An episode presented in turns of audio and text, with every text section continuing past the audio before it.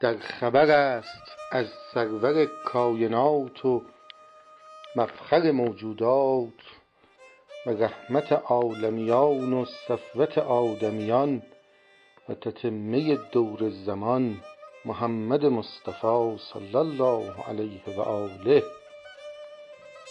در خبر است یعنی در حدیث است. خبر حدیث روایت اثر این اصطلاحات همه به یک معناست.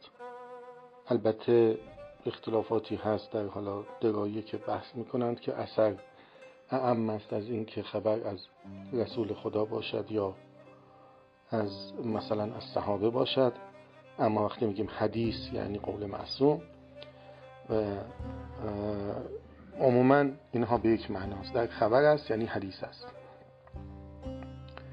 مفخر هم که مصدر میمی است. رحمت عالمیان هم اشاره است به آیه قرآن مجید که فرموده است و ما ارسلناک الا رحمتا للعالمین. صفوت یعنی برگزیده. و در حقیقت اون لقب پیامبر اکرم که مصطفاست هم از همین ماده است. بر مفتعل که تاش تبدیل به تی دستدار شده چنان که قاعد است در این باب به خاطر حرف ساد تبدیل اون یکی تا تبدیل به حرف تا شده است. در مورد این سیغه این جمله معترضه دعایی که صلی الله علیه و آله باشه خب نسخه ها متفاوتند. حالا اینکه سعدی که می‌دانیم که شیعه نیست و اهل سنت التزامی به ذکر آل در سلوات ندارند. برعکس ما شیعیان که التزام داریم که حتما سلوات ما بطراع نباشد و آل در آن ذکر بشود. اما به نظر و اینکه حالا سعدی اینو چجور آورده نمی‌دونم. توی چاپ های مختلفی که از گلستان هست بعضی ها با آل است اینجا بعضی ها بدون آل.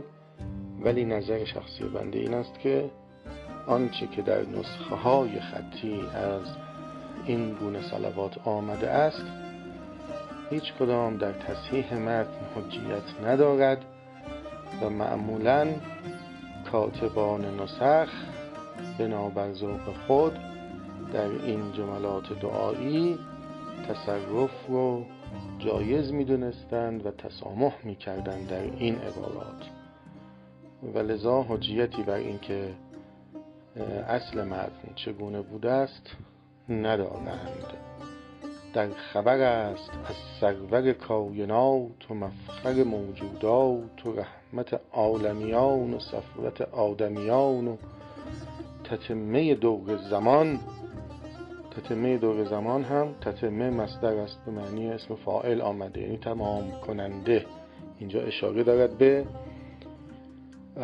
اینکه نبی اکرم پی آخرین پیامبر است خاتم نبوت است. تتمه دور زمان محمد مصطفی صلی الله علیه و آله یا به اون صورت صلی الله علیه و سلم. شفیع مطاع نبی کریم.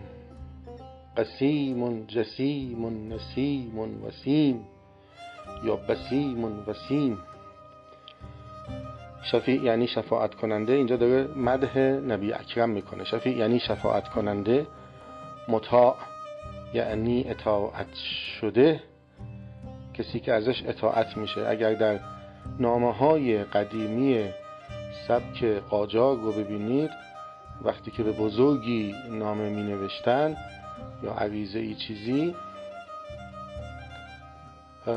حالا خواسته ای داشتن چیزی داشتن می نوشتن آخر نامه معمولا کلمه مطاع رو یک بار یا چند بار مثلا سه بار می نوشتن مطاع مطاع مطاع. یعنی آنچه که حکم آنچه تو فرمایی. هرچه که میگی ما اطاعت می‌کنیم. نبی هم که می‌دونید یعنی خبررسان از نبع میاد. و کریم یعنی بزرگوار. داره مدح پیغمبر می‌کنه اینجا. بعد از یاد کرده خداوند و حمد خداوند داره به مدح پیغمبر می‌پردازد. قسیم از قسامه به معنی زیباست. یعنی پیغمبر زیبا جسیم یعنی تنومند و خوش هیکل خوش اندام. بسیم رو به معنی کسی که خندان است از تبسم از بسمه میاد ولی خب درش بحث هست که ظاهرا بسیم به این شکل در ادبیات عرب مرسوم نیست. وسیم هم به معنای زیباست. هم به معنای زیباست هم به معنای کسی که نشانه دارد. شاید اینجا به معنی نشانه داشتن هم موجه باشه. از آن جهت که نبی اکرم نشانه های پیامبری داشته است.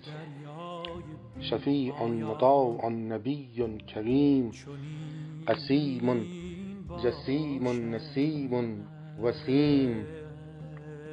چرم دیوار امت را که دارد چون تو پشتیبان. چه با از موج بحران را که باشد نوح کشتیبان. داره استظهار میرساند به نبی اکرم و اینکه او پشتیبان ماست. که در محالک نیفتیم. بلغ العلا به کمالهی کشفت دو جا به جمالهی حسنت جمیع خصاله صلو علیه و آله. این بیت اللهم صل علی محمد و آل محمد. این بیت عربی رو که اینجا سرود از سعدی اگر نگاه کنیم توی اشعار عربی که گلستان داره یعنی اشعار عربی که وقتی عربی می سعدی عموما در همین بحر طویلند. الان بلغ العلا به کمالهی فعل فعل فعل فعل. بحر طویل مسمن مقبوزه و میشه اسمشو هم گذاشت بحر کامل مربع. این دو تا وزن اینجا با همدیگه اوورلپ دارن. یک در حقیقت یک آهنگ است که یعنی فعلون فعل. اینه که حالا اگر مخاطبان با عروض آشنا هستن که دیگه بیهوده نگم. اگر آشنا هستن دقت کنم. فعلون فعل مساویست با متفاعلون. یعنی این بحر کامل مربع است یا بحر طویل مسمن مقبوض است. منظور من این نیست که این شعر دو تا وزن داره چون بعضی اشعار هستن که دو تا وزن دارن. البته خیلی زیاد نیستن اینجور شعرها. مثلا شما می‌تونید بخونید خواجه در ابریشم و ما در گلیم عاقبت دل همه یک سر گلیم. این بهش میگن بحر سریع مفتعلون مفتعلون همین عبارت رو این می‌کشه دو تا وزن داره. میشه جور دیگه هم خوند. بخونیم خواجه در ابریشم و ما در گلیم. عاقبت ای دل همه یک سر گلیم یعنی در بحر رمل عاقبت ای دل همه یک سر گلیم. بر وزن فاعلاتون. یعنی همون فرض وزن رمل مصنوی معنوی مولوی یا منطقه عطار.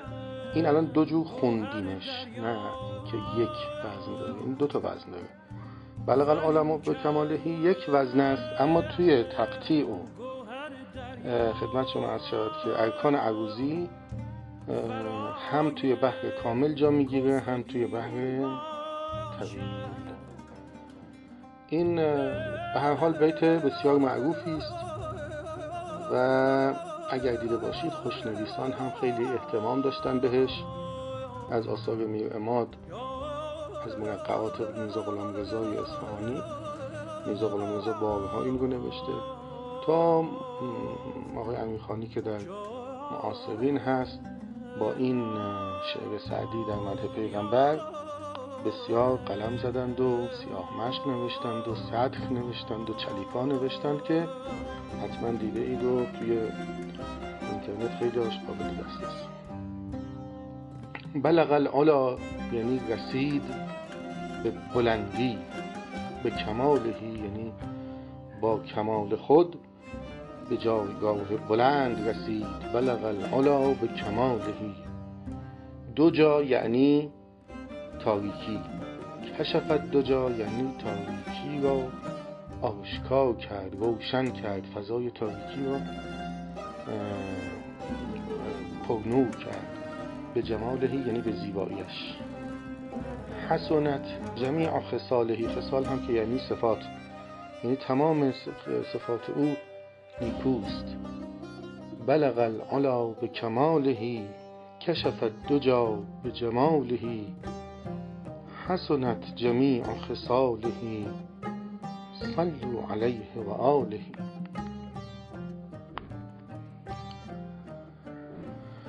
هرگاه که یکی از بندگان گنهکار پریشان روزگار دست انابت به امید اجابت به درگاه حق جل و علا بردارد این این الان این عبارتی که داریم می‌خونیم بعد از این شعر در حقیقت مستندون علیه اون در خبر است. یعنی مضمون روایت این است. روایتی است این چنین که هرگاه که یکی از بندگان گنهکار پریشان روزگار دست انابت یعنی توبه به امید اجابت به امید اینکه توبهش پذیرفته بشود به درگاه حق یعنی خداوند جل و علا. از همان جملات معترضه بردارد ایزد تعالی این تعالی هم معترض است. در وی نظر نکند. ایزد یعنی خداوند. ابتداعا ایزد یک نام در از اصطلاحات فرهنگ زرتشتیان است و آین اونهاست و نام فرشته است در آین زرتشتی. فرشته است که بعد از رده اون فرشتگان مقرب خداوند که هفتم شاسپندان باشند جایگاه دارد. اما خب در تداول زبان فارسی ایزد به معنی خداوند است. هم ایزد هم ایزدان جمعش که بعد تبدیل میشه به یزدان. حالا ایزد اینجا منظور خود خداست. ایزد تعالی در وی نظر نکند بازش بخواند باز اعراض کند. اعراض یعنی روی گردانی یعنی اون بنده باز اصرار می‌کنه و توبه می‌کنه. باز خداوند از بس که او گناه کرده از او رو میگرداند. یعنی خداوند باز اعراض کند. بازش به تزرع و زاری بخواند. تزرع همون زاری است. حق یعنی خدا سبحانه و تعالی. فرماید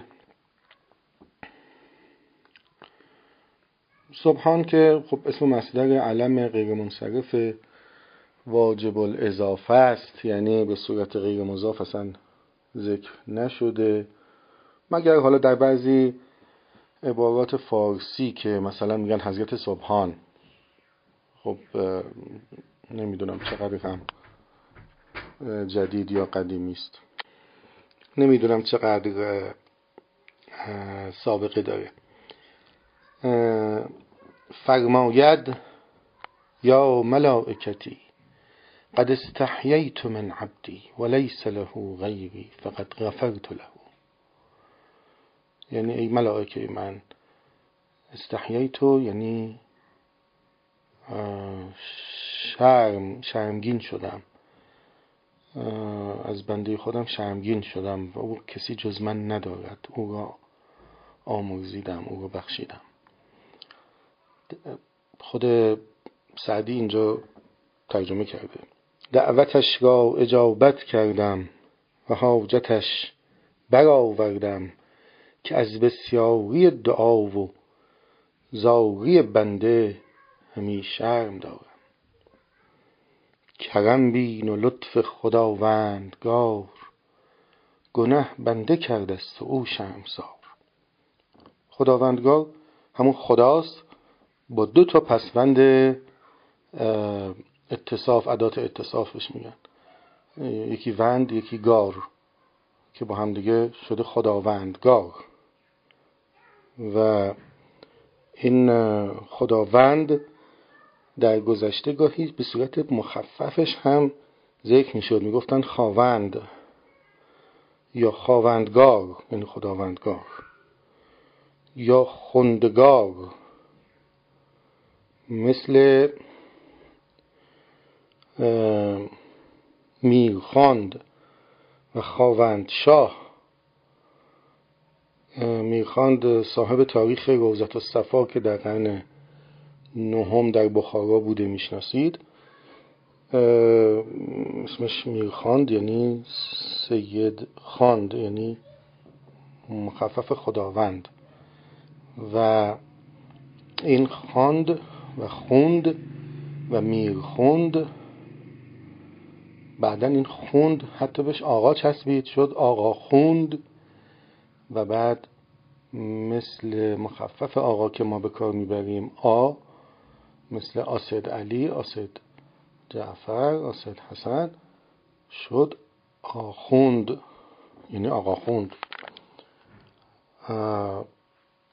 و این لفظ آخوندی که الان به کار میره ریشش همین کلمه خداوند است. این عبارت رو دوباره بدون شرح تکرار می‌کنم که با یاد کرده همین معانی در ذهنتون کاملا درک بشه و عبارتش توی ذهنتون بمونه. هرگاه که یکی از بندگان گنهکار پریشان روزگار دست انابت به امید اجابت به درگاه حق جل و علا بردارد ایزد تعالی در وی نظر نکند بازش بخواند باز اعراض کند. بازش به تضرع و زاری بخواند حق سبحانه و تعالی فرماید یا ملائکتی قد استحییت من عبدی ولیس له غیری فقد غفرت له. دعوتش را اجابت کردم و حاجتش برآوردم که از بسیاری دعا و زاری بنده همی شرم دارم. کرم بین و لطف خداوندگار گنه بنده کرده است و او شرمسار. السلام علیکم.